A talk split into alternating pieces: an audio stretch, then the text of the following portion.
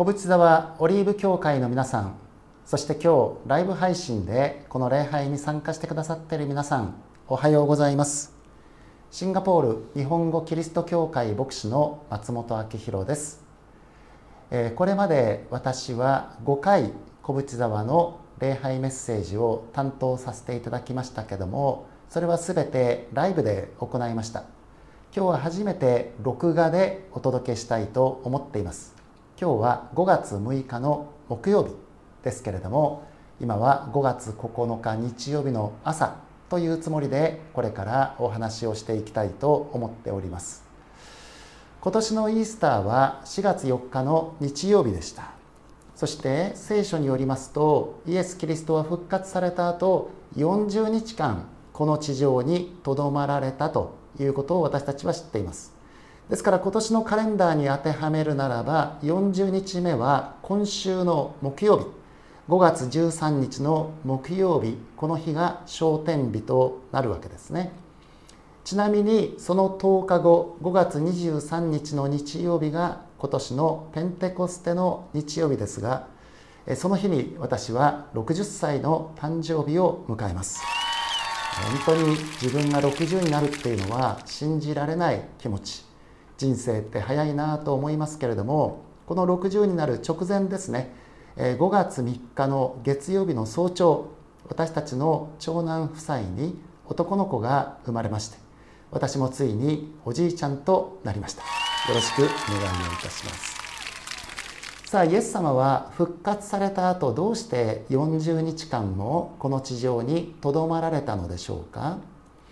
あの日曜日はなかなか忙しかったですね。復活されたイエス様はまずだいいちごうとしてマグダラのマリアにご自身を表され、その後複数の女性たちに表され、あの日曜日の午後はエマオト城のふたりの弟子たちに表され、そしてその後ペテロにご自身を表され、その後夕方に弟子たちが集まっていたところに現れてくださったと書かれています。じゅうににんの弟子たちがいましたけども、もちろんユダはいません。そしてこの日はなぜかトマスもいなかった。ですからじゅうめいの人たちが集まっているところに現れて、平安があなた方にあるようにとおっしゃってくださったんですね。イエス・キリストが復活したんだというその事実を知らせるためには、もうあの一日で十分だった気がいたします。しかしそれ以降なおさんじゅうくにちイエス様がこの地上にとどまられたというのは、イエス様が目指されたのは単なる知的理解にとどまることなく、体験的理解をしてほしい。そしてそこからこの弟子たちの生き方の変革をもたらしたい、このように願われたからではないかと思います。まあ、弟子たちはですね、復活のイエス様にお会いして徐々にイエス様の語られた言葉の真意を理解し始めたと思うんですが、そんな中で、そういえばイエス様はこうおっしゃってたではないかということを思い出したと思います。みっつの御言葉を読みたいと思いますが、イエス様はさんかいにわたってしつこいほどに弟子たちにこのことを語っておられたんですね。いっかしょめはマタイの福音書にじゅうろくしょうさんじゅうにせつですが、これは最後の晩餐の後、ゲッセマネの園に向かう途中でイエス様がじゅういちめいの弟子たちに語られた言葉ですが、こうおっしゃいました。しかし私はよみがえった後、あなた方より先にガリラヤへ行きます。十字架にかかって復活した後、ガリラヤに先に行って待ってるからねっておっしゃったんです。まあ弟子たちの記憶からはこの言葉は吹っ飛んでたと思いますけれども、その後にばんめ、複数の女性たちがあの空の墓のところで天使に言われた言葉、マタイにじゅうはちしょうななせつに書かれています。そして急いで行って弟子たちに伝えなさい、イエスは死人の中からよみがえられました。そしてあなた方より先にガリラヤに行かれます。そこでお会いできますと。いいですか？私は確かにあなた方に伝えました。あの時天使は複数の女性たちにイエス・キリストが復活したということだけではなく、イエス様はガリレアで弟子たちを待っているということをしっかり弟子たちに伝えてねっていうふうに念を押した。私は確かに伝えましたよって天使が言ってるってことは、天使も相当イエス様から念を押されて言われたんだろうなと思いますけれども、さんかしょめはですね、この時天使から語られた複数の女性たち、それからしばらくした後にこの女性たちの前にイエス様ご自身が現れてくださったんです。マタイにじゅうはっしょうじゅっせつ、イエスは言われた。恐れることはありません。行って私の兄弟たちにガリレアに行くように言いなさい。そこで私に会えます。こんなにしつこいほどにガリレアで会おうとイエス様はおっしゃっておられた。それなのに弟子たちはなかなか動こうとしない。少なくともいっしゅうかんは動かなかったということがわかります。なぜ動かないのか、ふたつの理由が考えられますが、ひとつめはもう一人の使徒トマスがまだイエス様の復活を信じていませんので、このトマスを置いていくわけにいかないと思ったか。それともう一つ考えられる理由として、この弟子たちはイエス様が復活したということは知的に理解していたけれども、まだ自分たちが捉えられるのではないかということを恐れていたことが、ヨハネの福音書にじゅっしょうにじゅうろくせつを見るとわかります。ようかご、弟子たちは再び家の中におり、トマスも彼らと一緒にいた。戸には鍵がかけられていたが、イエスがやってきて彼らの真ん中に立ち、平安があなた方にあるようにと言われた。これはいっしゅうかんごの日曜日、その時にもまだ戸に鍵がかけられていたということは、この弟子たちのユダヤ人に対する恐れの気持ちは変わっていなかったということですね。私たちは弟子たちがああイエス様復活したんだと分かった途端に勇敢な弟子たちに変えられたと思いがちですが、そう簡単に人間って変わるもんではありませんね。時間が必要でした。そしてこの時はトマスも一緒にいた。そこにイエス様が現れてくださって、トマスもイエス様の復活を認めざるを得ない。いや、私の神、私の主よとトマスはイエス様を礼拝したんだということが書かれている。もしかするとトマスが、おいみんな何やってんだよ、イエス様ガリレアに来いって言ってたじゃないか、早く行こうなんていうふうに言ったのかもしれないなというふうにも思いますね。つまり彼らの信仰は頭の理解から行動の変化へと徐々に移行していったということがわかります。そしてイエス様がガリレアでどのように弟子たちに現れてくださったのかということについて、ヨハネの福音書にじゅういっしょうに書かれていますね。弟子たちはあれだけしつこくイエス様がおっしゃってましたから、ガリレアに着いた途端イエス様がすぐに現れて、よく来たね、待ってたよって言ってくれるんじゃないかなと思っていたかもしれません。ところがなかなか現れなかったみたいですね。それがどれぐらいの時間であるか私たちには分かりませんけれども、イエス様がなかなか現れてくださらない。そんな中で弟子たちは徐々に不安になってきたのではないかなと思います。どんな不安でしょうか。あれほど語られていたにもかかわらず、イエス様の御言葉を信じていなかった私たち、あれほどガリレアに来いって言われていたにもかかわらず、なかなか動こうとしなかった私たち、こんな私たちにイエス様はもう愛想を尽かされたのではないだろうか。もうイエス様は私たちのことを呆れているんじゃないだろうか。そんなふうに思われたかもしれません。そんな弟子たちにイエス様がどのように現れてくださったのかということについて、ヨハネが書き記してくれているこのにじゅういっしょうは本当にありがたい章ですね。私の大好きな章です。そして先週ちょうど坂本先生がこの箇所から和解の食事というテーマですでに語ってくださいました。ですから皆さんにとってこのバックグラウンドはもうすでによく理解されていると思いますので、今日はリラックスしてお聞きいただきたいと思います。一節、その後イエスはティベリア湖畔で再び弟子たちにご自分を表された。表された次第はこうであった。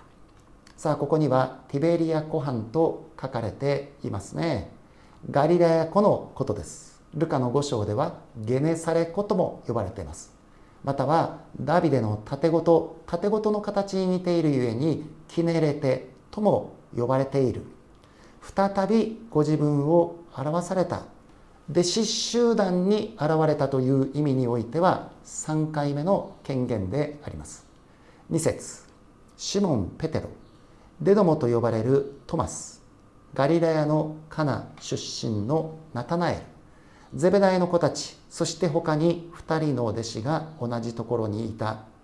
さあ、じゅういちめいの弟子たちがガリラヤに行ったのですが、この時はななめいの漁師たちだけが集まっている場面のようですね。そのななめいの名前が出てきます。やはりペテロは筆頭に出てくる。そしてこの前イエス様の復活を信じたトマスがにばんめに出てくる。そしてナタナエル、ゼベダイの子たちというのはヤコブとヨハネの兄弟。ここまで書いたのですから、他のふたりの弟子たちの名前も書いてくれたらいいのになと思うのは私だけでしょうか。まあナタナエルがいますのでね、ヨハネの一章で彼を導いたピリポもいたんじゃないかなとか、ペテロがいますからね、兄弟のアンデレがいたんじゃないかとか、私はそんな風に想像したりしますが、まあ、聖書に書かれていませんので分かりません。さん節、シモン・ペテロが彼らに私は漁に行くと言った。すると彼らは私たちも一緒に行くと言った。彼らは出て行って小舟に乗り込んだが、その夜は何も取れなかった。さあ、そんな中で口を開いたのはペテロであります。漁に行く。これがどういう意味合いでペテロが言ったのかということについてははっきり分かりませんけれども、一つの可能性としては、俺、漁師に戻るよ。妻も子供もいるし養わなきゃならないからね。あの時船も網も捨ててイエス様に従ったけども、俺イエス様の弟子としては失格だから漁師に戻るよ。そんな気持ちで言ったのかもしれません。自信を失った彼が漁師だったら俺だってできるよ、そのことによって自信を取り戻したいと思ったのかもしれません。しかしどうなったとしてもペテロはやはりリーダーですよね。リーダーの言葉には影響力があるんです。ですから他のろくにんの者たちも私たちも一緒に行くと言って漁に出かけたというのですね。私はさんじゅっさいで牧師になりまして、最初のろくねんはん札幌の教会でがむしゃらに働きました。まあご、ろくねん経った時でしょうか。燃え尽きかけましたね。このままじゃまずいなというふうに思い始めました。あの頃月曜日はですね、長男が小学校から帰ってくると、その友達と小学校のグラウンドでサッカーをするというのが月曜日の恒例行事でありました。でサッカーをしているとですね、まあ、よじはんごろですね、ひとりまたひとりと先生たちが帰っていく姿を見かけたんです。ああ、小学校の先生ってこんなに早く帰れるんだとちょっと思いましたね。私はにじゅうにさいで、えー、高校の英語の教員になりました。結構忙しくてですね、だいたい夜はちじ過ぎまで仕事をしていたんですけれども、まあ、その職場で福音を語ることができないということが苦しくなって、教師を辞めて進学校に行って牧師になったのですが、実は私はですね、大学の専攻は小学校教員養成課程だったんです。副専攻で英語を取っていたんですね。なんだ、最初から小学校の先生になっていたらこんなに早く帰れたのかもしれないななんていうことを考え、まあ、牧師としてご、ろくねんやってきたけども、ちょっと僕には無理っぽいなという気持ちにもなり、いやあの時せっかく合格したのにやめてしまったのは間違いだっただろうか。でその頃ですね、教員採用試験の年齢制限ってさんじゅうはちぐらいだったと思うんですけども、まだ間に合うな、今度は小学校で受けようかなとかですね、考えたことがあったんですね。ペテロは漁師に戻ろうとした。私は教師に戻ろうとした。まあ、英語圏でメッセージするときにですね、今日ふたつの日本語を皆さん覚えてください。漁師は、えー、フィッシャーマンは漁師って言いますよ、ティーチャーは教師って言いますよ、発音が似てますねなんてくだらない冗談を言うんですけれども、まあ漁師に戻ろうとしたペテロの気持ちがほんの少し分かるような気がいたします。私の場合はそこでいちねんかんミシガン州にある進学校に行って、もう一つ修士号を取るということを選択したんですね。小学ごねんの息子と幼稚園の息子ふたり連れて、家族よにんで一旦仕事を辞めてアメリカに行くっていうのは大きな決断でしたけれども、しかし今振り返ったらあの時正しい決断をしたなというふうに思います。あのいちねんかんが本当に夢のように素晴らしいいちねんかんで、すっかりリフレッシュされてですね、神様こんなに素晴らしいいちねんかんを与えてくださったのですから、これからさんじゅうねんはあなたにお仕えしますなんて約束をしてしまったほどですね。あの時さんじゅうはちでしたから、さんじゅうねんといえばろくじゅうはち、あとはちねんあるわけですけれども、もちろん今は一生神様のために働きたいという気持ちですけれども、まあ、考えてみたらもう今年定年退職の年ですからね、あの時間違ったことをしなくてよかったなと思います。それだけではない、息子たちもですね、それから数年後、また十数年後ですね、大学に行くという時にどこに行くかなと思ったら、ふたりともミシガン州の大学に行きまして、あの時の私の選択が彼らの人生にも大きな影響を与えたんだなということが分かりました。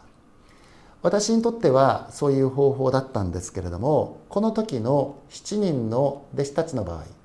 彼らは一晩中一匹も取れないという屈辱を味わうんですね。一体どうしたんだ。インターバルがあるとはいえ、元漁師がしちにん集まってあらゆる方法を試しているのに、この網に一匹もかからないなんて、超自然的に物事がうまくいかなすぎると。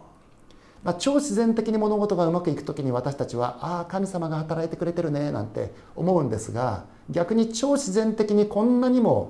うまくいかない確率ってのはめちゃくちゃ低いわけですから、そんなことが起きている時っていうのは、もしかすると神様がこの出来事を通してでなければ私たちが学び得ないような特別なレッスンを用意していると考えた方がいいのかもしれませんね。弟子たちにとってはまさにその通りでありました。よん節、夜が明け始めていた頃、イエスは岸辺に立たれた。けれども弟子たちにはイエスであることがわからなかった。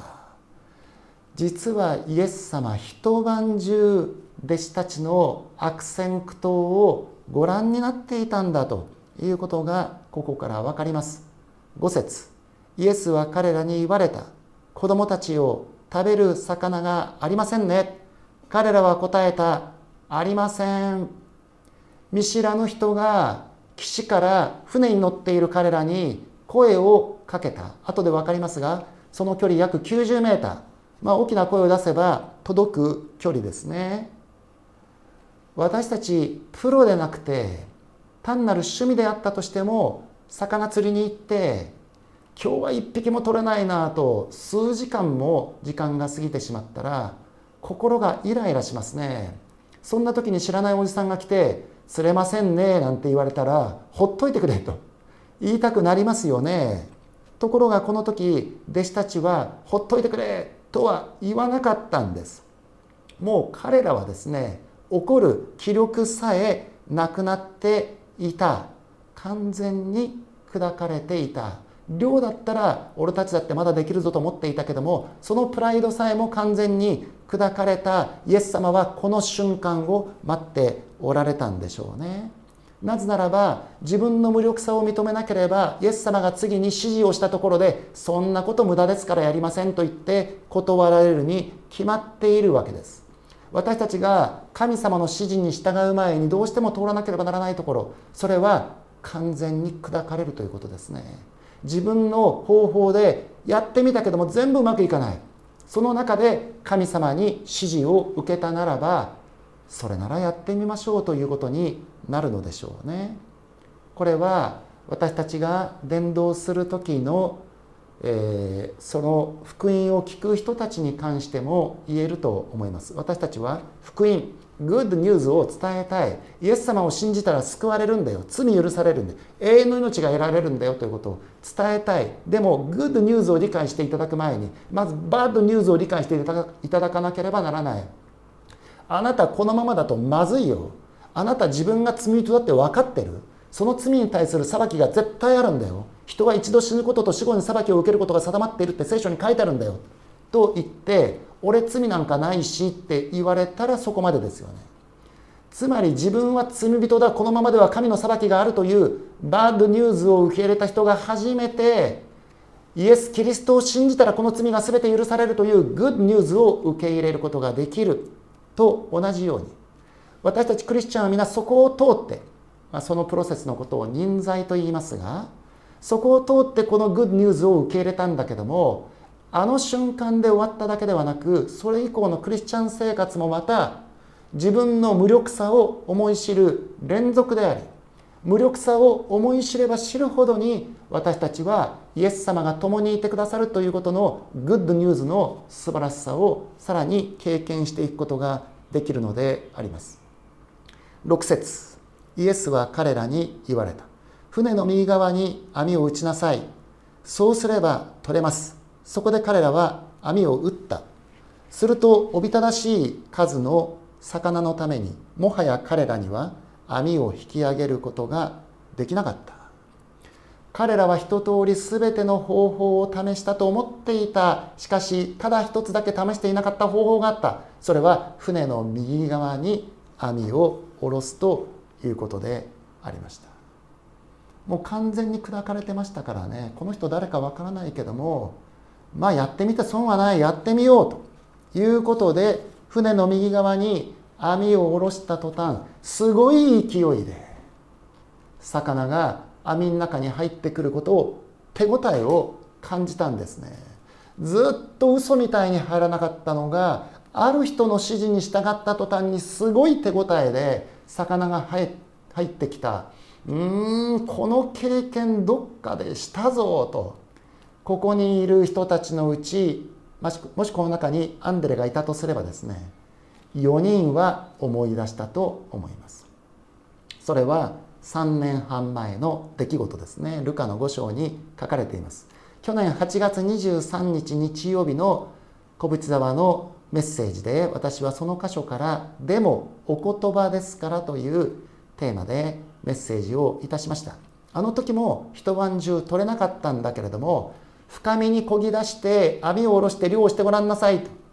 いや、私たち一晩中頑張ったんです。それでも取れなかったんです。だからやりませんっていうところをですね、ペテロは今イエス様のメッセージを聞いて、この方の言葉の力強さ、この方がおっしゃることなら試してみる価値があるなと思って、でもお言葉ですからやってみましょうって指示に従った途端に一挙に魚が入ってきた。そしてもう一艘の船、ヤコブとヨハネの船も呼び寄せて、そして一緒に引き上げたらに艘の船が沈みそうなぐらい、まあ、沈まなかったからよかったですね。沈みそうなぐらいの大漁であったということを経験した時に、この方についていこうということで彼らは船も網も捨ててイエス様に従ったというのが彼らの原点であったわけですね。なな節、それでイエスが愛されたあの弟子がペテロに主だと言った。シモン・ペテロは主だと聞くと裸に近かったので上着をまとい湖に飛び込んだ。やはり最初に気がついたのはヨハネでありました。ペテロはそれを聞いた途端、条件反射のように、まあ、イエス様の見舞いに出るのにこんな裸同然の格好じゃ申し訳ないと思って水上着をまとって湖に飛び込んだ。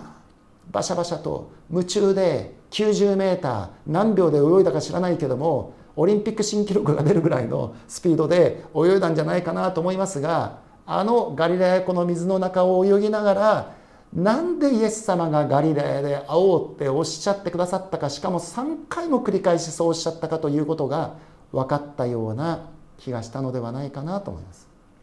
もう一度僕をあの時イエス様と出会ったあの信仰の原点に引き戻すために、そしてペテロ、こっからもう一度やり直そうよ、やり直そうよっておっしゃってくださってるんだというイエス様のメッセージをペテロは受け取ったのではないかと思います。他の弟子たちはその網を引きながら船で岸にやってきました。しかしペテロは泳がないではいられない、一刻も早くイエス様のそばに行きたい、それぐらいイエス様のことが大好きなんだという自分の内側に彼も驚いたかもしれませんね。この方抜きの人生なんてもう考えられない、この方から離れたくない、そういう思いだったのではないでしょうか。彼らが陸地に上がりますと、そこに炭火が用意されていました。その上には魚が焼かれていて、パンまで用意されていた。ああ、いい匂いするなと思ったら、イエス様朝ごはんを用意してくださっていたんだ。彼ら一晩中漁してますからね、もう空腹も忘れてたと思うけども、あ、そういえば腹減ったなっていうふうに思ったと思うんですよね。腹減ったなと思って朝起きた時に、もうそこに朝ごはんの用意がされているってなんて嬉しいことでしょう。その時に私たちは、ああ、私って本当に愛されてるんだなっていうことを実感すると思いますけれども、俺たちイエス様に見放されてるんじゃないかと思っていたら、なんとイエス様は食事を、しかも先週坂本先生が話してくださいました和解の食事を用意して自分たちの帰りを待っていてくださったんだということに気がついた時に、彼らのありがたいと思う気持ちはいかばが、いかばかりであったかと思います。今イスラエルに行ってガリラヤ湖の北端の方に行きますとですね、ペテロ証明教会というところがあります。その教会はある岩を囲んでできている教会なんですけれども、その岩にメンサ・クリスティ、キリストの食卓という名前が付けられている。まあ、おそらくこの辺りの岩の上でイエス様が炭火を起こして弟子たちを待っておられたであろうと思われているところに建てられている教会。ペテロがもう一度イエス様の召しに応えた場所ということで、ペテロ証明教会というのがあるんですけれども、私はさんじゅうはっさいで先ほどのアメリカの進学校から帰ってきまして、もう一度札幌で同じ教会で牧師として働きまして、それからにねん経った時にですね、初めてイスラエルに行く、まあ、特別な機会が与えられたんですね。そしてその時にいろんな箇所を見て本当に感動したんですけれども、この場所に来た時が一番大きな感動が私の心を満たしました。イエス様はここで私のためにも食事を用意して、よく帰ってきたねって待っていてくださったんだなということを実感したんですね。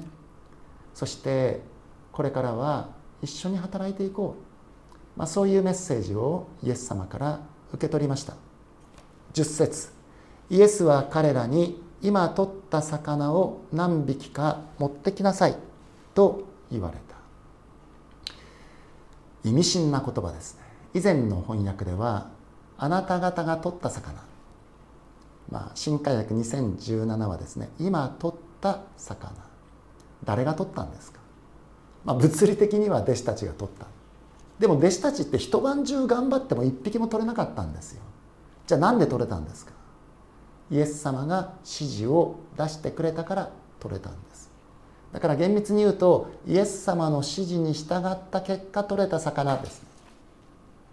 それを何匹か持ってきなさい。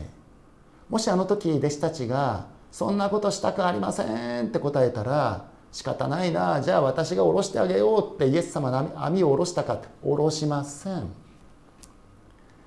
示をしてくださるけども下ろすのは弟子たちだった。だから共同作業なんですよね。これからは私から離れて働くのではなくて、私と一緒に働こうよ、私の手に握られて働こうよ。そうすれば自分たちでは決して取ることができないほどの収穫を得られる。それを一緒に得ていこうとイエス様が語りかけておられるのが弟子たちに伝わってきたと思います。クリスチャン生活っていうのはまさにイエス様との共同作業なんだなって思いますね。どうしてイエス様は弟子たちにあの辛い夜を通らせたのでしょうか。それはこのあと彼らはペンテコステ以降大漁を経験するんですね。霊的な大漁ですよ。だってイエス様が天に帰られてとおかごに聖霊が下られたあのペンテコステの日曜日に何が起きたか、使徒の働きのに章に書かれているけども、彼らの周りに何千人でしょうかね、もしかしたら万単位集まってきたかもしれない。そこでペテロが大胆に語ったら、その日御言葉を受け入れた人がさんぜんにんバプテスマを受けたと書かれている。大量ですよ。そしてそれを見た時に、いや俺って結構話うまいかもっていうふうにペテロが思ったらどうでしょうか。彼らがこのあとどんなに魂の大収穫を得ようとも絶対に傲慢になることがないようにというために、イエス様はどうしてもこの辛い夜を通らせる必要があったのですね。ああ自分だけでやったら一人も導けない。でもイエス様と一緒に働いたらこんなに大収穫だ。これは私が取ったとは言えない。イエス様の指示に従ってやってる。でもその収穫の喜びに私も加えさせていただいているという感謝ですね。ですから、まあ、聖書を学んでいきますと、神様に大きく用いられた人っていうのは例外なく人生の夜を通らされるなと思います。すぐに思いつくのは創世記のヨセフ。この後総理大臣になるという前に牢獄での生活、特に最後のにねんかんはもう出られるもう出られると思いながらのにねんかん、つらかったですね。ですから総理大臣になった後も彼は傲慢になれない。これは神様が私にこのポジションを与えてくださったんだということを絶対に忘れないようにと、あのにねんが与えられたし、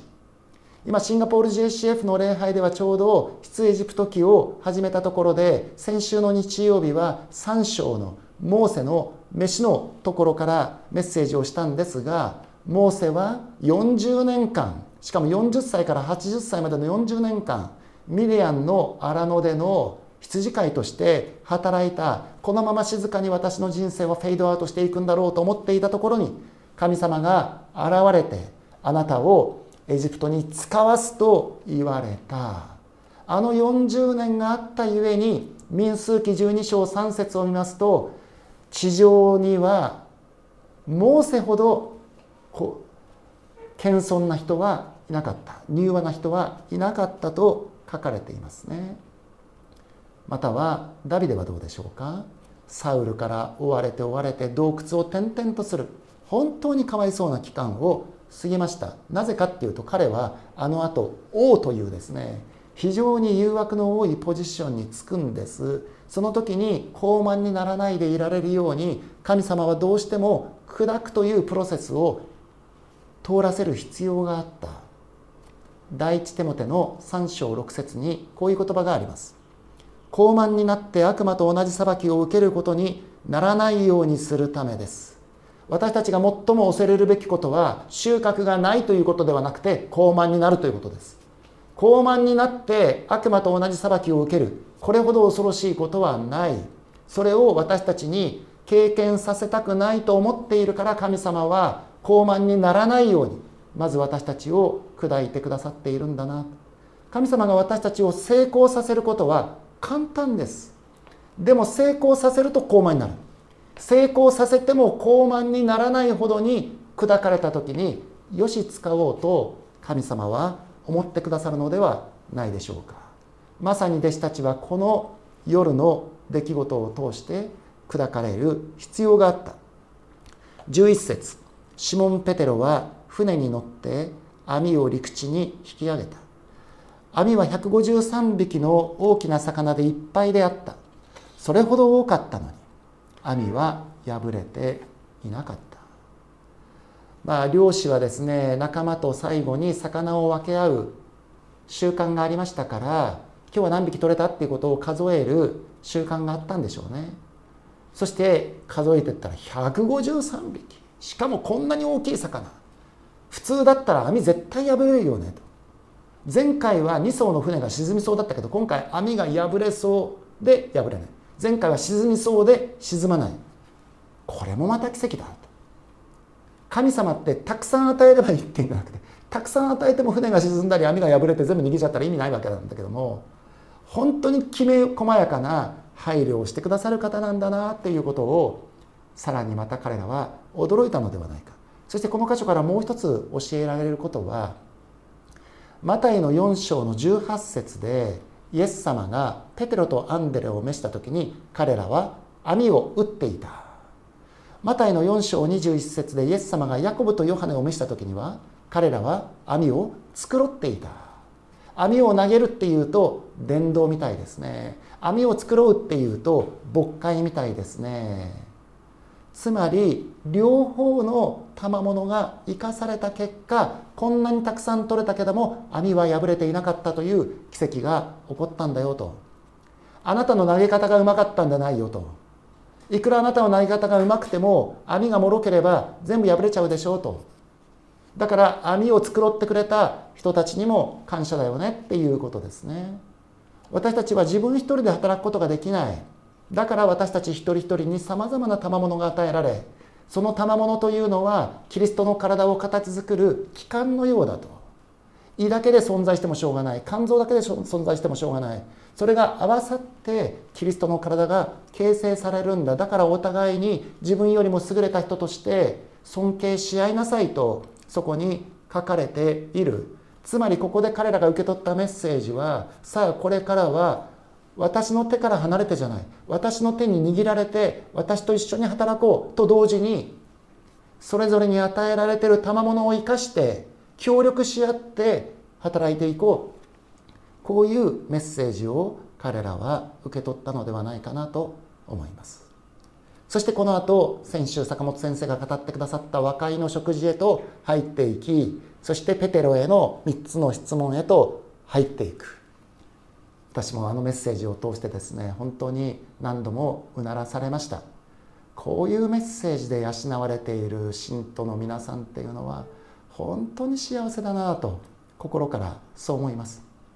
そしてペテロの愛を確認し、ペテロにみっつの使命を与えた上で、イエス様はペテロの将来に関して予言してくださるんですね。じゅうはち節、誠に誠にあなたに言います。あなたは若い時には自分で帯をして自分の望むところを歩きました。しかし年を取るとあなたは両手を伸ばし、他の人があなたに帯をして望まないところに連れて行きます。一体何を意味しているのか、ヨハネが解説してくれています。じゅうきゅう節、イエスはペテロがどのような死に方で神の栄光を表すかを示すためにこう言われたのである。こう話してからペテロに言われた。私に従いなさい。私は昔この箇所を読んだ時にですね、なんで俺ばっかりそんな辛い死に方するわけっていうふうにペテロは思って、だから後ろからついてくるヨハネを見て、主よあの人はどうですか、あの人もそういう辛い死に方しますかっていうふうに聞いてるのかなと思ったけれども、そうではないっていうことが分かってきました。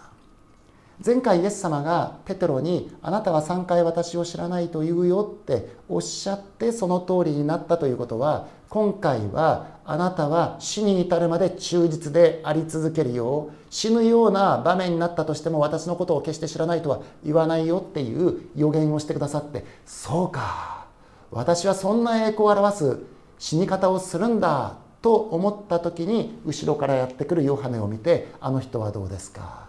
あの人も私みたいな立派な死に方しますか、というふうな、また出てきましたね、ペテロの悪い癖、すぐ比較するんですよね。特にヨハネのことは気になっていたと思いますけれども、それに対してイエス様は、あなたは私に従いなさい。ヨハネにはヨハネのための最高の計画を用意しているし、あなたにはあなたのための最高の計画を用意していて、ヨハネに関しては後で個人的にゆっくり話すんだから、今はあなたに話してんだから横見ないで私に従いなさいとイエス様はおっしゃった。こんなやり取りしてるわけですからね、よんじゅうにちかかるわけですよね。イエス様はそうやって一人一人を導いてくださった。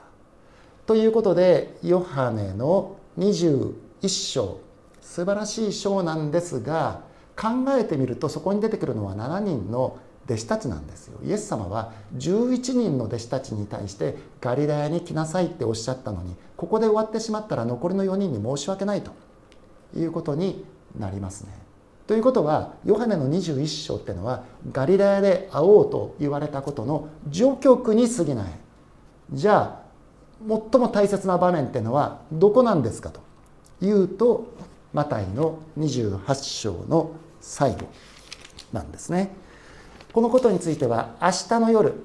松本牧師の YouTube 聖書講座でお話ししますので、そちらの方が詳しく語られますが、今日は、えー、簡単に見ていきたいと思いますけれども、このマタイのにじゅうはっしょうのじゅうろくせつお読みいたします。さて、じゅういちにんの弟子たちはガリラヤに行き、イエスが指示された山に登った。さあ、じゅういちにんの弟子たち出てきましたね。ガリラヤに行きました。そしてイエスが指示された山、いつ指示されたんだろう。これがおそらくヨハネにじゅういっしょうのしちにんの弟子たち。あの時には突然イエス様が現れたんだけども、次は何月何日あの山でねっていうふうにイエス様が指示されたんでしょうね。ですから事前に分かっていたので、広くその情報が広がったと思います。その上でじゅうななせつ、そしてイエスにあって礼拝したじゅういちにんの弟子たちは礼拝した。ただし疑う者たちもいた。ちょっと待って、もうじゅういちにんにすでにあ現れてんのに、なんでこの後に至って疑うのって思いますよね。ですからここで疑った人たちはじゅういちにん以外であったということが考えられます。もっとたくさんの人があらかじめ日時と場所を知っていたので、イエス様が現れるらしいよということで集まっていた。それは誰だろうということを考えたときに、第一コリントじゅうごしょうのろくせつの言葉が生きてきます。その後キリストはごひゃくにんいじょうの兄弟たちに同時に現れました。その中にはすでに眠った人も何人かいますが、大多数は今なお生き残っていますとパウロが書いている。つまりイエス様はどこかの場面でごひゃくにんいじょうの兄弟たちに現れたということが語られているわけで、それがあったことは事実だけど、それがいつどの場面であったのかっていうのははっきりはわからないけども、おそらくはここでしょう。なぜならばガリラヤはイエス様の拠点でしたから、そこにイエス様を信じる人たちがたくさんいた。その人たちが集まったところで語られるものが何か、それが大宣教命令なんですよね。つまりイエス様がガリラヤで会おうっておっしゃった本当の目的は、この大宣教命令をガリラヤで彼らに与えたいと思われたからであります。じゅうはっせつ、イエスは近づいてきて彼らにこう言われた。私は天においても地においても全ての権威が与えられています。この後腰抜かすような命令するんだけども、それ絶対成就するから、どんなに不可能なように見えても絶対成就するから、その成就するための保証は何かといったら、